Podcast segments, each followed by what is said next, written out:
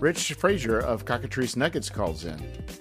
It's a joy to have somebody call in. I don't really think about asking people to do so, but if you'd like to call in or uh, record a message and send it to me, I'd love to be able to uh, listen and respond. And anyway, uh, let's hear what Rich has to say. Yikes, you guys went hard on 5e there. I think 5e gets a lot of bad treatment over optional rules. I think that when you're played a lot of 5e like I have, you can really tweak the system a lot. It's very, very modular.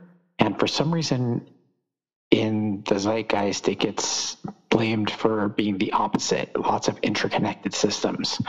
And honestly, aside from the one thing that you guys mentioned affecting a specific subclass, um, tweaking rules doesn't really do much.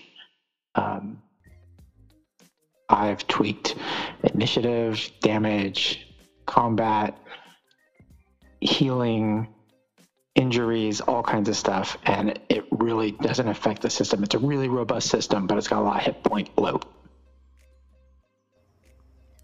Yeah, after listening to what Rich said, um, I think the, where I'm coming from is uh, coming new to 5e. It seemed like I didn't know what. It seemed like the whole system was built around uh, certain mechanics and removing certain mechanics, uh, especially healing. Uh, it was not clear what effects that would have. Now, to be fair, I did not try removing those. Where it sounds like with Rich, he's got a pretty uh, lengthy um, experience with uh, modifying uh, 5e and finding it's actually less delicate and more robust and being able to handle uh, changes. So perhaps if I had just had the courage uh, to just um, do what I wanted to do and just see what happened, it would.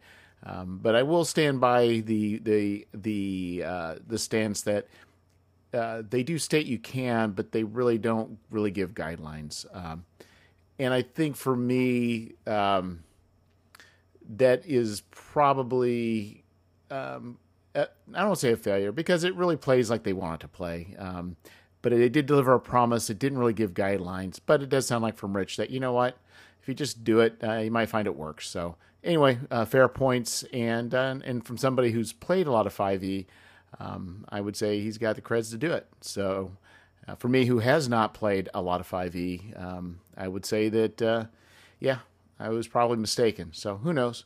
Maybe one day I will uh, try it and just cut out a lot of the magic, cut out all the healing, and uh, see where it lies. In fact, never know.